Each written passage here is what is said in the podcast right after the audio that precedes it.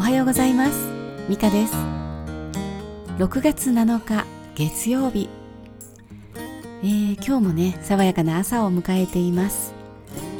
えー、皆さんいかがお過ごしでしょうか？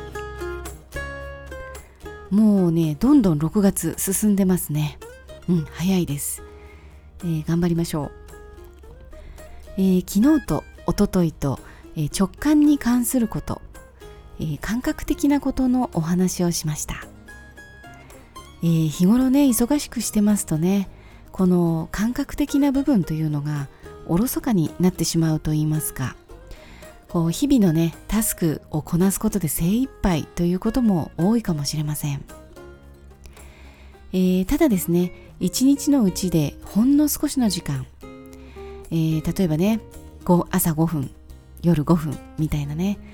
一日の中の10分という時間をね作り出すことはできるんじゃないかなと思うんですね、えー、そんな時間に小さな時間に、えー、感覚に意識を向けてみることやってみるのいかがでしょうかね。えー、これを考えますとやっぱりマインドフルネスですね。えー、これをねやってみますとね随分と流れが変わるかもしれません。その日頃忙しいと思っている自分とか。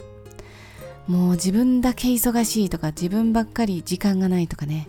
そんなことの流れが変わるかもしれません。マインドフルネスというのはえー、今の、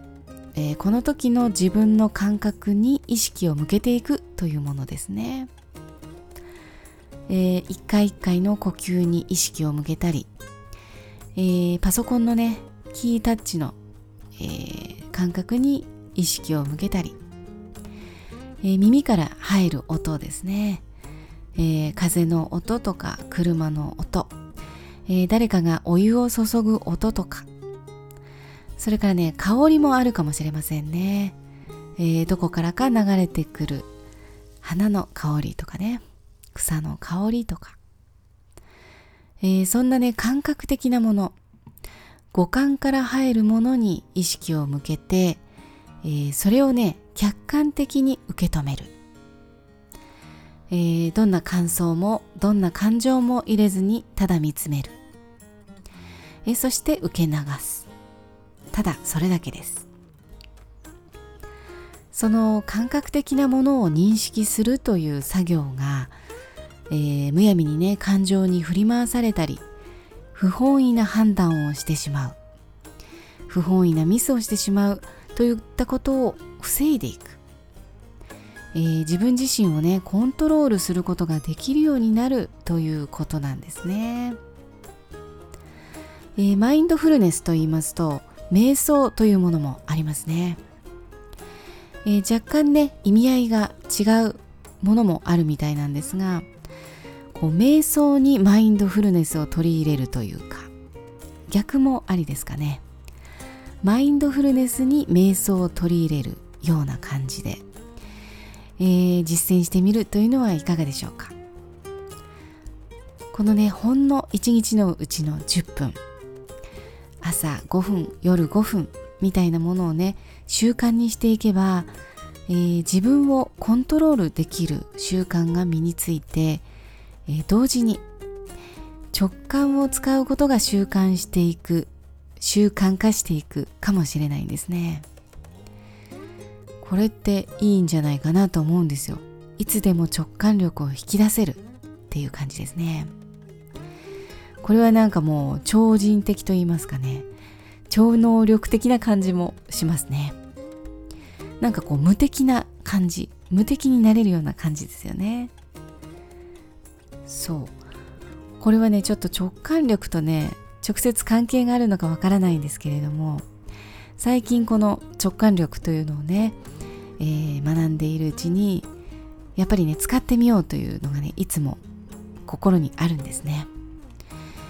えー、そうしましたらいつもだったらね絶対思い起こせないようなこと本当にね少ない一かけらの情報から、えー、記憶を引っ張り出すことができたんですね。これはね、うん、ちょっと自分でもすごいかなと思いました、